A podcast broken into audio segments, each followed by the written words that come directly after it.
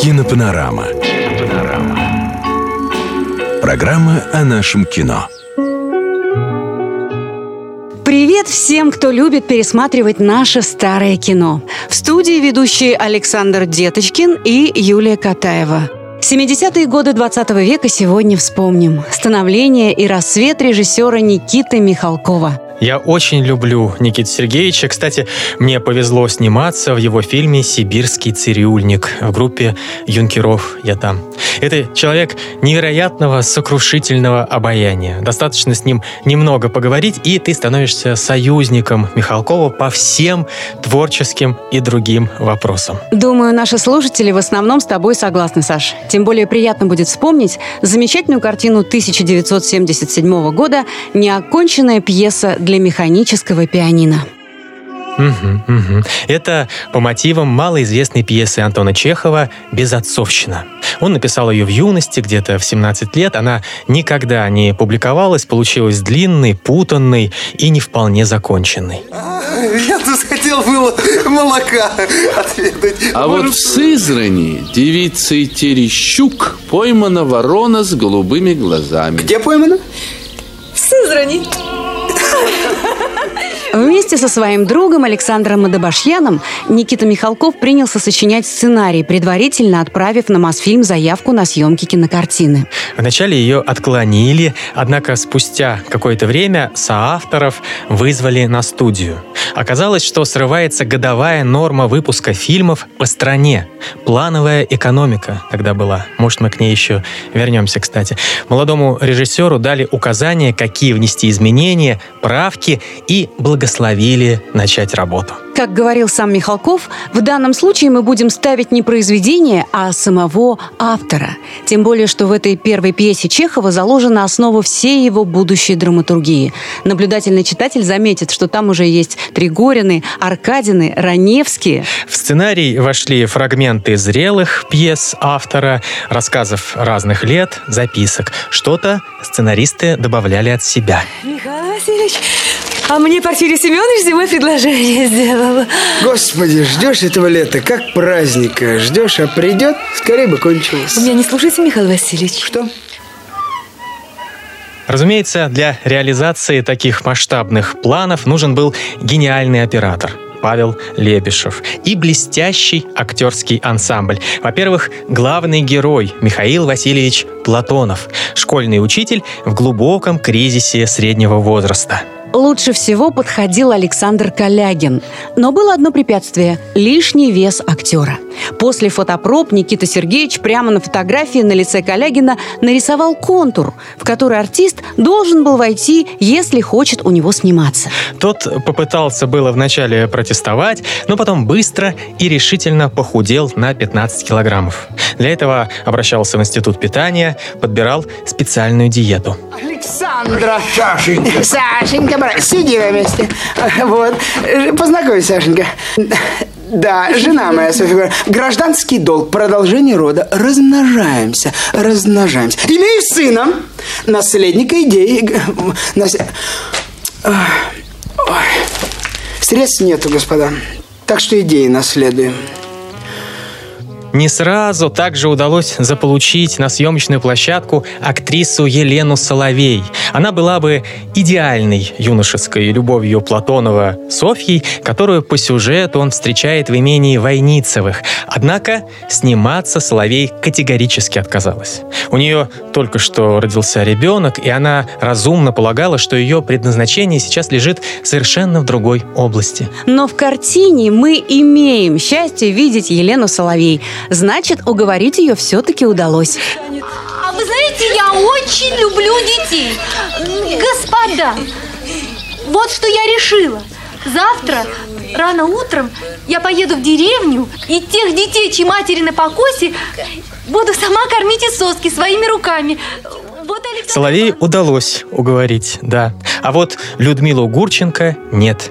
Ах, какая была бы генеральская вдова Анна Петровна Войницева. Ее должна была играть Людмила Марковна, но так получилось, что актриса уже была занята в другом кинопроекте «Мама», где сыграла козу. Как это все-таки бывает несправедливо в актерской профессии, да, Саш? То нет ролей, а то одновременно целых две, можно сказать, очень важные для карьеры и биографии. И как тут сделать, собственно, выбор? Не знаю, не знаю. Генеральшу в итоге сыграла Антонина Шуранова, и очень, кстати, неплохо. Волею судеб не попал в неоконченную пьесу, утвержденный на роль доктора Трилецкого Евгений Стеблов. Он накануне сломал руку. Его заменил сам режиссер, потому что уже не было времени кого-то искать, да и пошитые костюмы идеально совпадали по мерке. Все вы меня здесь шутом считаете? Что вы знаете про меня? Что вы все про меня знаете? А мне скучно. Мне бесконечно скучно вот жить в этой глуши и не принадлежать себе. И Михалков, и все остальные артисты – пример стопроцентного попадания в материал. Настоящая чеховская компания, которая собралась в усадьбе. Выпить чаю, поговорить. Вот-вот приедут цыгане. Что цыгане? Я же говорил. Сколько можно спрашивать? Послали в город телеграмму, ресторан. Куда? Опять от тебя подлеца моими духами пахнет. Я про кто подлец, это ваш Митька. Он их пьет и мне предлагает. Ну, замолчи. Сергей Никоненко, Юрий Богатырев, Олег Табаков, Николай Пастухов, Анатолий Ромашин, Павел Кадочников. Евгения Глушенко. Она, выпускница Щепкинского училища, сыграла нелюбимую жену Калягина. Но за кадром они были очарованы друг другом и вскоре поженились по-настоящему. И, кстати, более 40 лет уже вместе. Ну что, начнем фан? Перед съемками был длительный репетиционный процесс. Актеров собрали в гостиницу в городе Пущино на Оке. Там они в образе чеховских персонажей гуляли, ходили за грибами, купались, играли в футбол, пили чай из самовара. Удивительная женщина. Ну, выходить-то будете? А? Довольно надоело. После доиграем. По вечерам вели неспешные беседы о погоде, общих знакомых, творчестве, политике, называя друг друга на манер XIX века на «вы» и по имени-отчеству. В усадьбу генеральши Войницевой съезжаются гости. Они развлекаются, шутят, играют в фанты, ужинают, становятся очевидцами работы удивительного и непонятного технического устройства пианино, которое играет мелодию без участия человека. Не может этого быть. Пасынок Войницевой Серж, это Юрий Богатырев, представляет гостям жену Софью, в которой Михаил Васильевич Платонов узнает свою прежнюю любовь. Дорогая моя, скажите мне откровенно, ради того нашего прошлого. Почему вышли замуж за этого человека? Он прекрасный человек. Ну не говорите того, что вы не верите. Он мой муж. Ну почему не вышли замуж за другого, за труженика, страдальца? Почему выбрали себе этого... Этого пигмея, этого погрязшего в долгах, безделия, Софь? Почему? Я прошу вас, Михаил Васильевич. Я прошу вас, Михаил Васильевич. Вечером во время фейерверка происходит объяснение Платонова с Софьей. В результате она решается бросить своего мужа и начать с Михаилом Васильевичем чистую новую жизнь. Однако Платонов не готов такому повороту. Запутавшись в своих чувствах, он бросается с невысокого обрыва в реку. Мне 35 лет! Все погибло! Все, Саша! Александра! Воды там оказывается по колено, утопиться не получается. Герой только ушибся.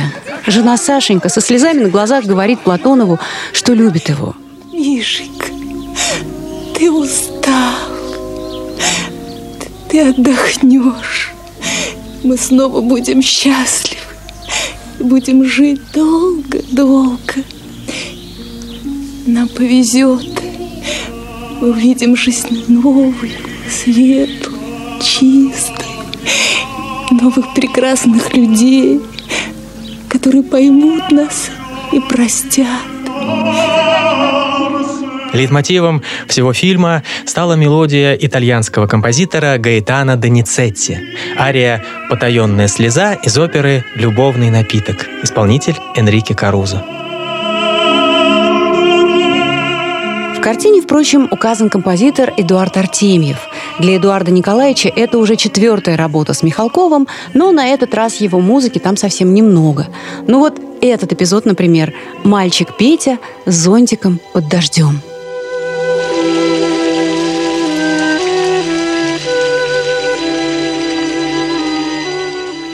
Да, этого ребенка у Чехова нет. По сценарию он племянник одного из гостей – Павла Петровича, кредитора генеральши Войницевой.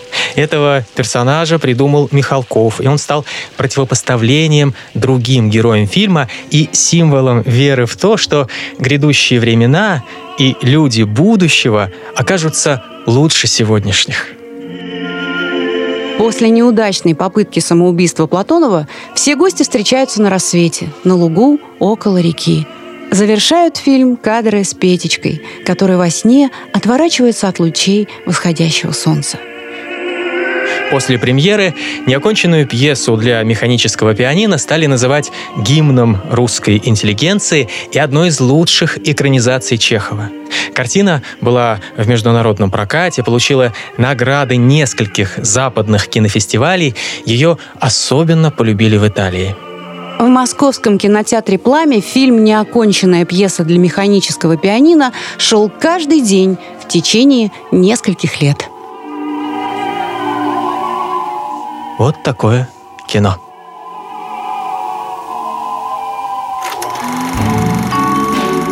Кинопанорама.